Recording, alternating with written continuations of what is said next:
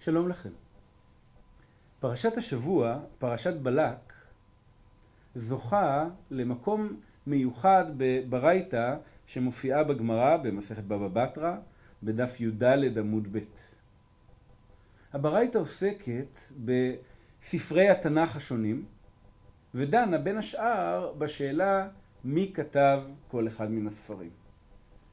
וכך מופיע בברייתא. ומי כתבן? מי חיבר את ספרי התנ"ך? ומתחילה משה כתב ספרו ופרשת בלעם ואיוב. משה כתב ספרו, התורה. פרשת בלעם, רגע, פרשת בלעם הלוא היא גם חלק מהתורה. אז איך יכול להיות שהברייתא אומרת שמשה כתב גם את ספרו וגם את פרשת בלעם? זאת שאלה מאוד מפורסמת ודנו בה רבים מן הראשונים ומן האחרונים, והנה מקצת הדעות. הריטב"א, בפירושו לבבא בתרא, אומר כך: נראים דברי האומרים שאין זו פרשת בלעם שכתובה בתורה. משה כתב ספרו פרשת בלעם, פרשת בלעם זה לא פרשת השבוע שלנו, אלא פרשה בפני עצמה היא, שכתב והעריך בה יותר והייתה מצויה להם. משה כתב, חוץ מפרשת בלעם שהוא קיבל מהקדוש ברוך הוא, עוד חיבור נוסף על בלעם. אבל לטענה הזו של הריטב"א יש כמה קשיים, הנה שניים מהם. קושי אחד, והוא קושי קטן יחסית, מי שקורא את פרשת בלק לא מתרשם שהחיבור הזה קצר במיוחד. עד כדי כך שמשה היה צריך לחבר חיבור נוסף, ארוך יותר ומפורט יותר. בלעם מקבל יותר מקום מאשר כמה מגדולי ונביאי ישראל, רק תנסו לחשוב כמה סיפורים מקבל יצחק למשל כדמות. יצחק אבינו מול בלעם, אני לא בטוח מי לוקח בפייט על כמה מקום יש בתורה. אבל הטענה היותר חמורה זה שהברייתא עוסקת בשאלה מי כתב את ספרי התנ"ך. משה כתב ספרו, זה חלק מהתנ"ך, זה בסדר, אבל אם פרשת בלעם זה לא חלק מה... מהתנ"ך, אז למה הברייתא מונה את זה?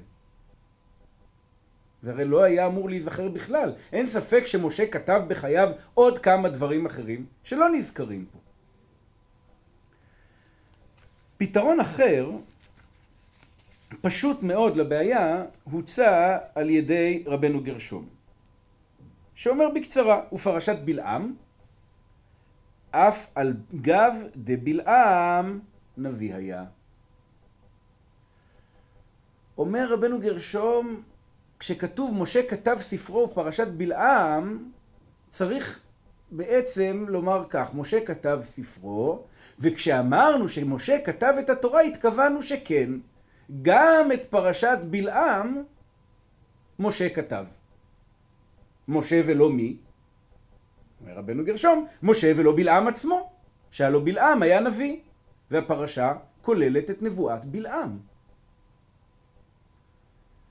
וכשחושבים על זה רגע, לא רק שהפרשה כוללת את נבואת בלעם, היא בעצם לא כוללת שום דבר שהוא לא נבואת בלעם. כך נדמה במבט ראשון, ישראל לא מעורבים בפרשה.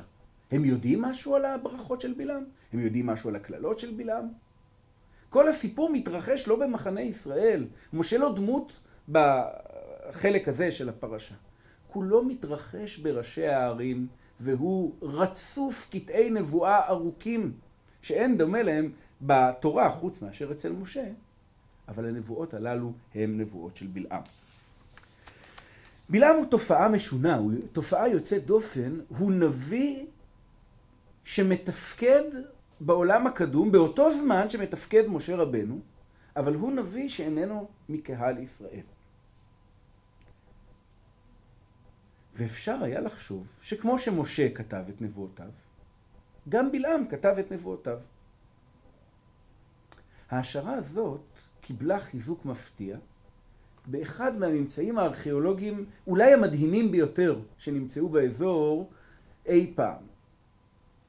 בשנת 1967, בחפירות שנערכו בתל דיר עלה בעמק סוכות בעבר הירדן המזרחי, נמצאה כתובת שהייתה כתובה על טיח, שהיה על קיר, כתובת בשני צבעים של דיו, ובאיזושהי רעידת אדמה קדומה, הכתובת נפלה מהקיר על הקרקע ונוצרו מין שברים של פאזל כזה של טיח, שנשארו טמונים במשך 2,700 שנים ויותר, עד שבאו החוקרים והפכו אותם וניסו לצרף אותם, ולא כל השברים ניתן היה לצרף באופן מלא, אבל יש חלק לא מבוטל מהכתובת הראשונה ועוד איזושהי כתובת נוספת, שניתן פחות או יותר להבין מה קורה בהם. אני קורא לכם מתחילתה של אותה כתובת, שכאמור זמנה המשוער הוא המאה השמינית לפני הספירה. זה ספר בלעם בר באור, איש חוזה אלוהים הוא. ויעטו, כלומר ויבואו אלוה אלוהין בלילה, ויחז מחזה כמסע אל. ויאמרו לבלעם בר באור, כה יפעלון בלא אחראה, איש לא ראה מה שמעת. אתם שומעים? נבואה של בלעם בר באור, שנכתבה בימי התנ"ך, אבל כנראה לא על ידי מישהו מבני ישראל, אלא על ידי מישהו מאומות העולם שכתב על לוח, אה, על טיח, על קיר, במשהו מלכותי, לזיכרון, אולי לדורות. והנבואה הזאת מספרת שבאים אליו אלוהים בלילה, והוא מקבל נבואה ייחודית. הנבואה כנראה נוראה ואיומה, כי הכתובת ממשיכה ואומרת, ויקום בלעם מן מחר, ולא יאכל לחם, ובכו יבכה. ויעל עמו אלוהו, אלוהו, אליו כלומר. ויאמרו לבלעם בר באור, למה תצום ותבכה? למה תצום ותבכה? ויאמר להם, שבו אחוויכם, אראיכם, כלומר, מה שדיין יפעלו, ולכו וראו פעולות אלוהים. יש עוד המשך לכתובת הזאת. כלומר, יש פה איזושהי נבואה שרובה לא שרד, אבל היא נבואה של נביא מקראי מוכר, בלעם בר באור. היא כתובה במין דיאלקט ארמי כזה, לא בדיוק בעברית. כי כנראה הוא לא דיבר עברית ולא ניבא, ניבא עברית בדיוק, או בדרך כלל לא ניבא עברית. כשאנחנו מקשיבים לכתובת הזאת, היא לא רק מזכירה את בלעם בתוכנה, היא מזכירה גם בלשונה את בלעם. שלנו, של התורה. אני אתן מעט דוגמאות, אבל יש יותר. למשל, הכתובת פותחת בספר בלעם בר באור, איש חוזה אלוהים הוא, וזה מזכיר את האופן שבו בלעם מציג את עצמו בהתחלת אחת מנבואותיו בפרשה שלנו. נאום בלעם בנו באור, אשר, דילגתי קצת, אשר מחזה שדי יחזה. ההתגלות האלוהית אל בלעם מופיעה בכתובת במילים האלה. ויבואו אליו אלוהים בלילה, וזה דומה מאוד למה שמופיע אצלנו בפרשה. ויבוא אלוהים אל בלעם לילה. כמעט אותן מילים. עוד דוגמה אחת, בכתובת יש הקבלה מעניינת בין שדיים, שכנראה זה צורת רבים של המילה שדי, כן, אל שדי, וזה מופיע כתקבולת לאלוהים. אלוהים נאספו יחדיו ואלי שדי התוועדו. וגם בנבואה שלנו, בלעם עורך תקבולות בין אלוהים לבין שדי. נאום שומע אמרי אל, אשר מחזה שדי יחזה. אז מתברר שהיו בעולם אי פעם נבואות של בלעם בר באור, ואם הנבואה הזאת היא מהמאה השמינית לפני הספירה, לפני הספירה, אז זאת נבואה של בלעם ששרדה מאות שנים. שהלא בלעם לא בסביבות חורבן ממלכת ישראל פעל, אלא דורות רבים מאוד לפני כן.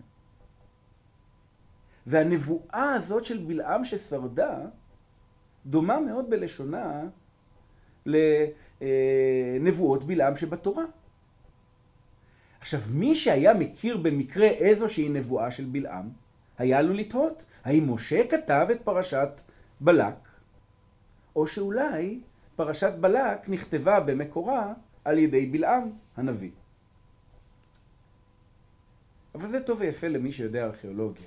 האם חז"ל יכלו להעלות אפשרות כזאת על הדעת? כלומר, האם חז"ל הכירו שהיו לו לבלעם תלמידים שהעתיקו את נבואותיו ויצרו איזה שהם ספרים? אז קרוב לוודאי שהתשובה היא כן. קודם כל, מוכרת מאוד המשנה באבות שמדברת על תלמידי אברהם אבינו ומאמתת אותם מול תלמידיו של בלעם. כלומר, חז"ל משום מה מניחים שלבלעם היו תלמידים שהמשיכו אותו. אבל המקור המעניין יותר בהקשרנו זה מקור שמופיע במסכת סנהדרין, דף ק"ו עמוד ב', ובו מסופר כך: אמר לי ההוא מינה לרבי חנינא. איזה מין אחד אמר לרבי חנינא, משמיע לך בלעם בר באור, בלעם בר כמה הווה? כלומר, האם אתה יודע בין כמה היה בלעם במותו? אמר לי, מכתב לא כתיב. לא כתוב בתורה בין כמה הוא היה שהוא מת. אלא מדכתיב אנשי דמים ומרמה לא יחצו ימיהם, אבל מזה שבספר תהילים כתוב שאנשי דמים ומרמה לא יחצו ימיהם, בר תלתין ותלת שנין או בר תלתין וארבע. כיוון שכתוב שלא יחצה את ימיו, וימיו של אדם נורמלי הם 70 שנה, אז ל-35 הוא לא יכול להגיע. אז נראה לי, הוא אומר שהוא מת בין 33 או 34. שומע את זה המין, ומתפעל מאוד. אמר לי, שפיר כאמרת, יפה אמרת. לדידי חזה לי פנקסא דבלעם, אומר אותו מין, אני ראיתי את הפנקס, את הספר של בלעם, והווה כתיב בי בר תלתין ותלת שנין בלעם חיגרא כד קטיל יתי פנחס ליסטאה. כלומר, בספר הזה של בלעם היה כתוב, כך ראיתי, שהוא היה אה, בן 33 כאשר פנחס השודד הרג אותו. כלומר, חז"ל מדברים במפורש על איזשהו ספר של בלעם. חז"ל מדברים על תלמידים של בלעם. ולכן יכול היה להיות ספק בימי חז"ל, גם מצד תוכן הפרשה ואופייה, וגם מצד היכרות אולי עם טקסטים חיצוניים שמזכירים את בלעם, שהפרשה הזו לא נכתבה על ידי משה הנביא, אלא על ידי בלעם, שהיה גם כן נביא לאומות העולם. ראינו שהפרשה מקפידה מאוד לתאר את בלעם בר באור בצבעים אותנטיים, בצבעים שדומים לצבעים שלו כפי שהם נראים באותה נבואה שנמצאה בחפירות ארכיאולוגיות. והדבר הזה מעניין במיוחד לדעתי, כי אם התורה מתארת את בלעם באופן דומה למדי לאופן שבו בלעם תואר על ידי תלמידיו הנוכריים, הרי שנפתח לנו פה צוהר לנושא מרתק ממש, והוא שאלת הדמיון או השוני בין מי שהוא נביא גדול באומות העולם לבין נביאי ישראל.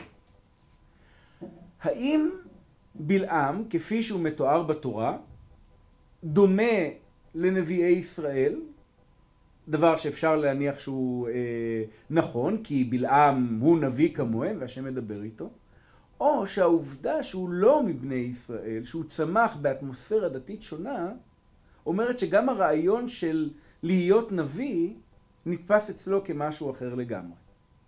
לשאלה הזאת אני רוצה להקדיש את המחצית השנייה של השיעור. ובכן, האם בלעם הוא נביא ככל הנביאים, כנביאי ישראל? במבט ראשון, התשובה היא כן. אנחנו קוראים את דבריו ומתרשמים ומתפעלים ממסירותו העמוקה לדבר השם ולשליחותו. כך למשל כאשר באים השליחים של אה, בלק לשכנע אותו ללכת איתם, הוא לא עונה שום דבר לפני שהוא שואל את הקדוש ברוך הוא. הוא יודע שהשאלה אם לקלל עם או לא לקלל היא שאלה כבדה, וחייבים אישור של הקדוש ברוך הוא למעשה כזה. וכשהקדוש ברוך הוא עונה לו, לא תלך עמהם, לא תאור את העם, כי יברוכו, הוא עונה בצורה מאוד ברורה,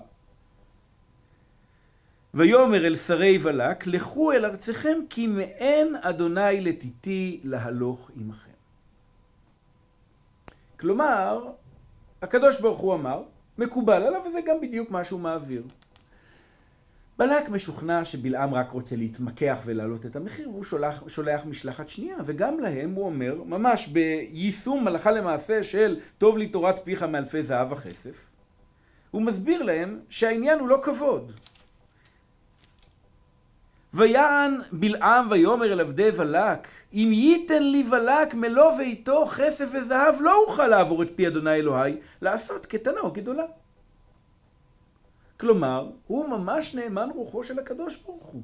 ושוב, כאשר הוא יגיע אל בלק, בלק ינזוף בו ויגיד לו אה, שהוא לא נהג כשורה בהתמקחות הזאת. הנה אני קורא בפרק כ"ב פסוק ל"ו. וישמע בלק כי ובלעם ויצא לקראתו, תראו איזה כבוד המלך עושה לו, ויצא לקראתו אל עיר מואב אשר על גבול ארנון, אשר בקצה הגבול. כלומר, המלך הולך עד הגבול ממש, עד הפסיעה האחרונה, שמעבר לה הוא כבר יוצא מארצו. המלך מקפיד לא לצאת מארצו לקראת האורח, אבל עד הסף של השער הוא מוכן ללכת לקראתו. כבוד גדול. ואומר בלק אל בלעם, הלא שלוח שלחתי אליך לקרוא לך. למה לא הלכת אליי? האומנם לא אוכל כבדך? ובלעם עונה לו בדיוק כפי שצריך לענות, ואומר בלעם אל בלק, הנה באתי אליך, אתה יכול אוכל לדבר מאומה? הדבר אשר ישים אלוהים בפי אותו אדבר. וזה גם בדיוק מה שהוא עושה. נבואה ועוד נבואה ועוד נבואה. נבואות רבות רושם בסגנון שירי, שאולי יכול להזכיר לנו קצת את ישעיהו או נביאים אחרים, שמתנבאים גם הם במין סגנון שירי כזה. אז לפחות במבט ראשון היינו אומרים שאכן כן, בלעם הוא נביא ככל נביאי ישראל נאמן ומסור לשולחו ולשליחותו. אלא מה? שחז"ל, למרבה הפתעתנו, מחמיצים את כל הפסוקים הגלויים לעין האלה, ומתעקשים, במרכאות אני אומר כמובן, להשחיר את דמותו בכל מיני ציורים משונים. למשל, הם מתארים אותו ואת תלמידיו בעקבותיו במשנה במסכת אבות כמי שיש להם עין רעה ורוח גבוה ונפש רחבה. כשהאתון פותחת את פיה ואומרת לבלעם, ההסכן הסכנתי לעשות לך קור, באים חז"ל ואומרים, מלמד שבלעם היה בעל בהמתו. והיא הייתה לו כסוכנת, כלומר הוא היה מקיים יחסי מין עם, הח... עם האתון שלו. אתה שואל את עצמך, למה חז"ל לוקחים את הנביא הצדיק והנחמד הזה, שהוא מסור לדבר השם לא פחות מכל נביאי השם הגדולים האחרים, ומשחירים את הדמות שלו בכזאת עקביות. האם חז"ל לא יכלו לקבל שיש נביא גדול באומות העולם? אז התשובה הפשוטה היא שחז"ל יכלו לקבל שיש נביא גדול באומות העולם. הרי חז"ל אומרים לנו במפורש, למשל, בספרי, ולא קם נביא בישראל כמשה, אבל באומות קום, כלומר קם. ואיזה? זה בלעם בר באור. ובמדרשים אחרים הם אומרים אפילו שבלעם לא רק היה שקול כמשה, אלא אפילו גדול ממנו. רגע, אז חז"ל אומרים לנו מצד אחד שבלעם היה נביא גדול, אולי גדול כמו משה, נביא שכותב ספרים ומעמיד תלמידים. מצד שני, הם מחפשים אותו בהקטנות. למה? אבל אם חז"ל מחפשים מישהו בקטנות, אני חושב שזאת סיבה מאוד טובה לקרוא אותו פעם שנייה. כי אולי יש מה לחפש. אולי מה שתיארנו, שהוא נביא נאמן לשליחותו ככל נביאי השם, מחמיץ את קווי האופי העיקריים שלו. אז בואו נסתכל עוד פעם על הסיפור הזה כמו שראינו אותו. באים אל בלעם שמשמש, תראו כמה זה מוזר, כפה להשכיר. הוא מקלל את מי שמבקשים ממנו לקלל, והוא מברך את מי שמבקשים ממנו לברך. זה לא ג'וב שהיינו מצפים למצוא בו את משה רבנו למשל. כלומר, בוודאי יש לנביא של השם דברים קצת יותר חשובים לעשות בעולם, מאשר להסתובב ולהזכיר קללות וברכות. טוב, אולי זה קצת קטנוני, אז בוא נראה, זה מתחבר למשהו בהמשך. כשהם באים אליו ומבקשים ממנו לקלל, השם אומר לו, לא תלך עמהם, לא תאור את העם, כי ברוך הוא. בלעם מקבל פה שתי פיסות אינפורמציה שונות. פיסה אחת לגבי מה אסור לו לעשות, אסור לו ללכת איתם, אסור לו לקלל את העם, ופיסת האינפורמציה השנייה שהוא מקבל זה שהעם ברוך. עכשיו זה נורא חשוב, כי בלעם יודע עכשיו למה אסור לקלל אותו. כי הם ברוכי השם.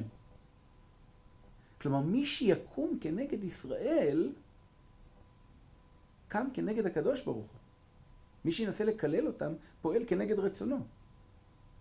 עכשיו, מה אמור לעשות נביא השם נאמן, כשבאים אליו אנשים ומבקשים ממנו להיות לשון להזכיר, על מנת להוביל למותם של אנשים, שהקדוש ברוך הוא רק דווקא חפץ בחייהם. מי שמבין פתאום שהמעסיק שלו הוא האיש הרע בסיפור ולא האיש הטוב. אז הוא אמור לגרש אותם. אתם יודעים מה? לא לגרש. להגיד להם, אל תילחמו עם העם, הם זרע ברוכי השם. לשלח אותם בנימוס הביתה ויותר לא לפתוח להם את הדלת. אבל כשהם באים פעם שנייה להזמין אותו, הוא אומר, תראו, אני לא יכול ללכת, למה?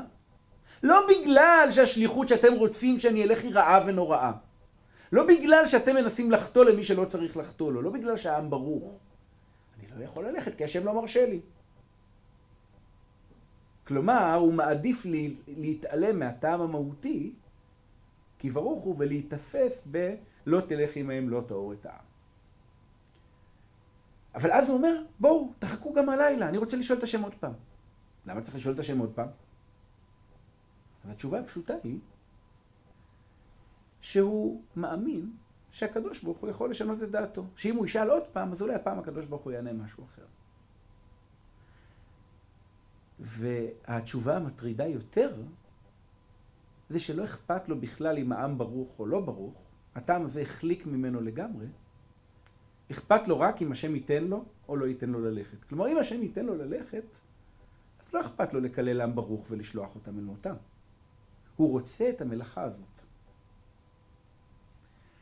זה מתחיל ליצור פרופיל מאוד מטריד יחסית למי שאמור להיות נביא של השם.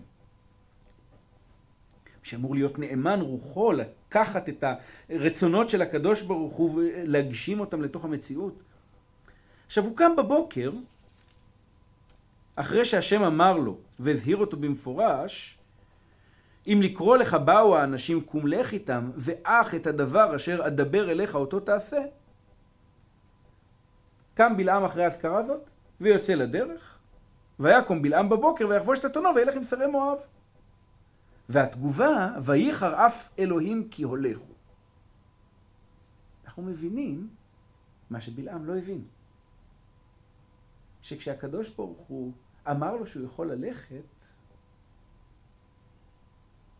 זה לא היה כל כך פשוט. כדי להבין מה קרה כאן בעצם צריך לדעת פולנית כנראה. הקדוש ברוך הוא אמר לו, אתה יכול ללכת, כי בלעם התעקש לשאול אותו, האם אני יכול ללכת? למה הדבר דומה? אמ, אליהו הנביא, אני אתן דוגמה מסיפור אחר, אליהו הנביא עולה בסערה השמיימה. באים בני הנביאים לאלישע, במלכים א', פרק ב', מלכים ב', פרק ב', ואומרים לו, אמ,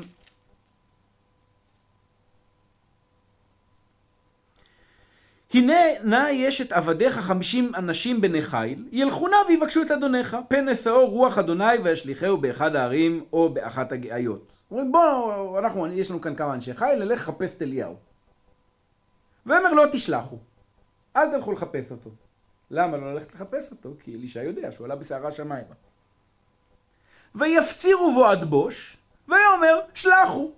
הם באים ואומרים אולי בכל זאת נשלח, אולי בכל זאת נשלח, אולי בכל זאת נשלח, חופרים, חופרים, חופרים. הוא אומר טוב יאללה תשלחו. ו, אמ, וישלחו חמישים איש ויבקשו שלושה ימים ולא מצאוהו. וישובו אליו והוא יושב בריחו. ויאמר עליהם, הלא אמרתי עליכם אל תלכו. כלומר, אתה מבקר, זה הרבה פעמים גם אפשר לראות שבאים לשאול שאלה של רב. אז בן אדם בא לשאול את הרב שאלה, הוא שואל פעם אחת, הרב עונה לו את התשובה, והוא שואל עוד פעם במילים אחרות. למה הוא שואל עוד פעם במילים אחרות? כי הוא רוצה שהרב יענה לו תשובה אחרת. לפעמים, אומר, אוקיי, אתה רוצה לעשות, תעשה. לא אמרתי לך, אה, אתה רוצה לדעת מה דעתי? זה רעיון גרוע. אתה רוצה בכל זאת? תעשה. איך אני יודע שבלעם מחמיץ את המשמעות האמיתית של זה שהשם מתיר לו ללכת איתם?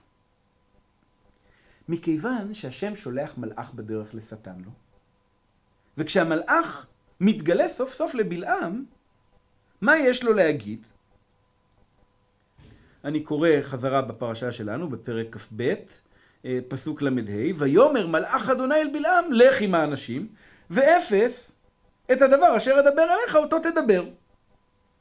כל הרעיון הזה, כל הסיפור הגדול הזה, של מלאך השם שניצב בדרך לנגדו, הוא רק בשביל להגיד עוד פעם את המשפט הזה. אתה יכול ללכת, אבל אתה תדבר מה שאני אומר לך. הרי זה פחות או יותר מה שהשם אמר לו בלילה.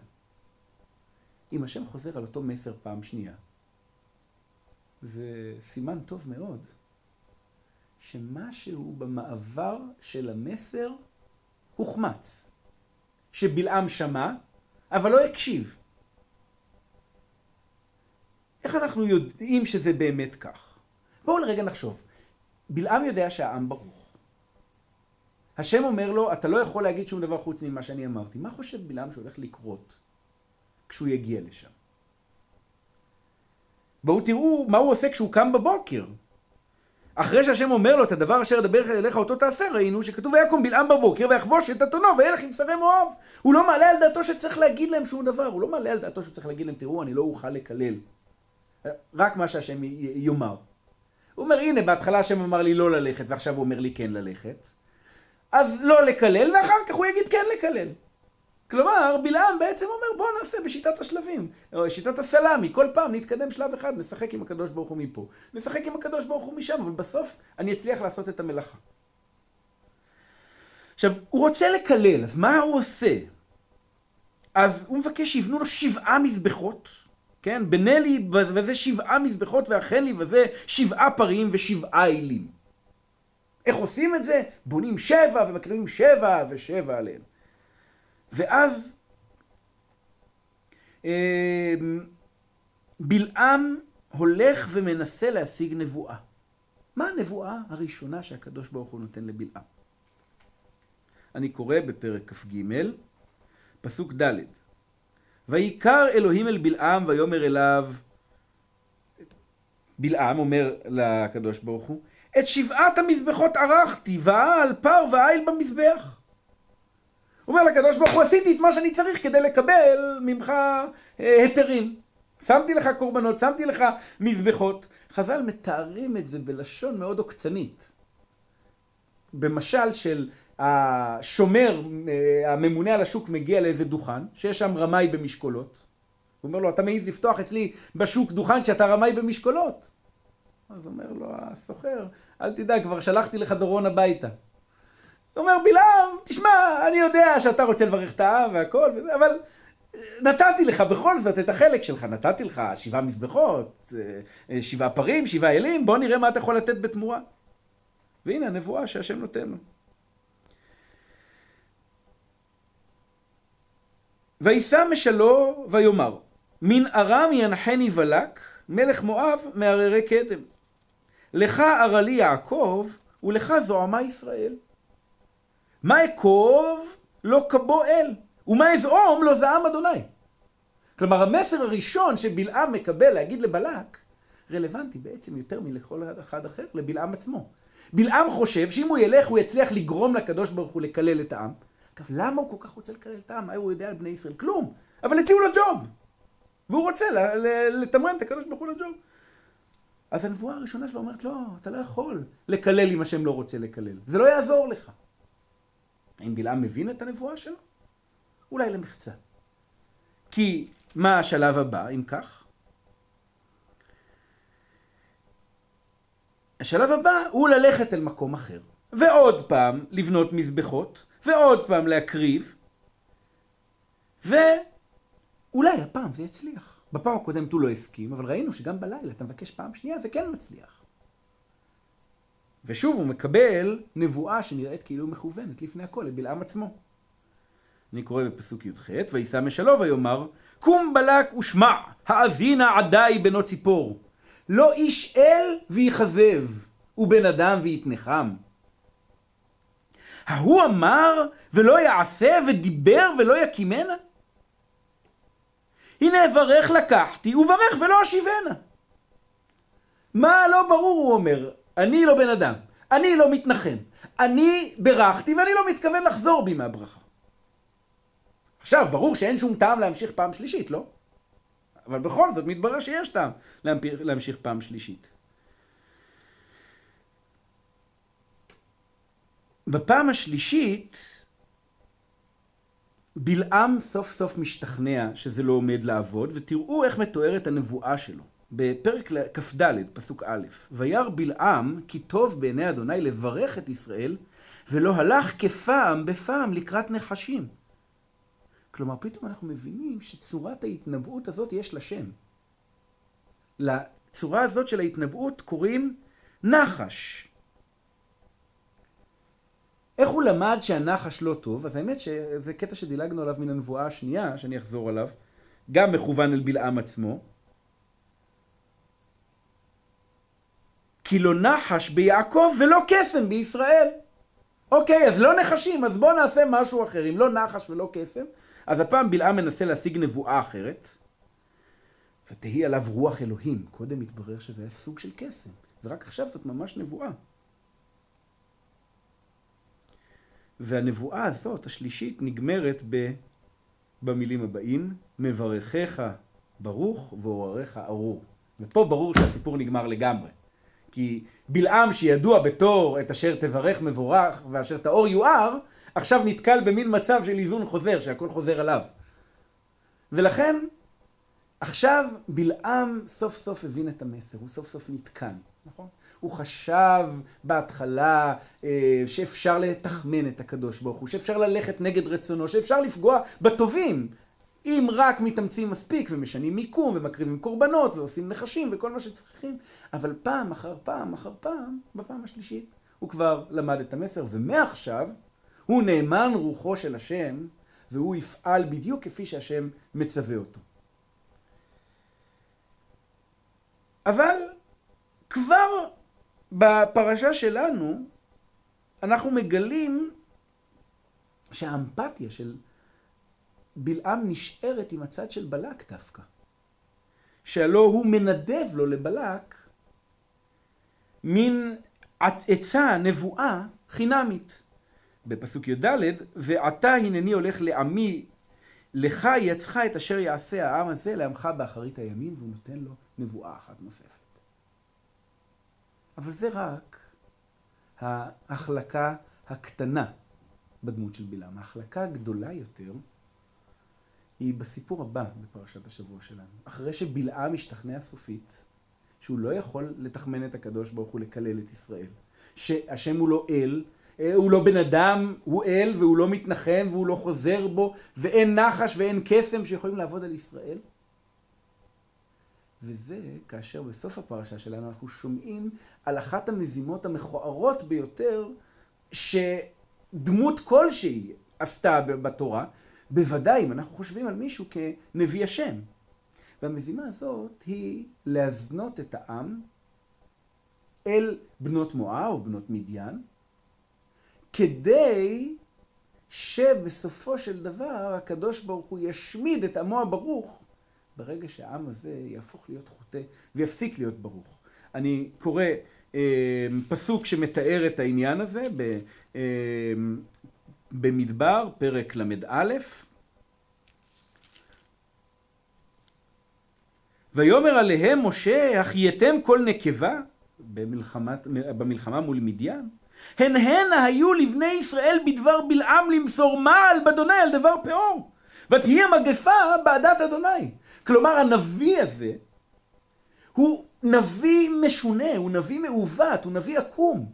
אחרי שהוא מגלה שהוא לא יכול באמצעות הרוח לקלל את העם, הוא עדיין כל כך נחוש להשמיד את העם הזה, שהוא גורם לעם האהוב על הקדוש ברוך הוא לזנות וללכת בדרכים עקלקלות ורעות כדי שהשם ישמיד אותו בעצמם.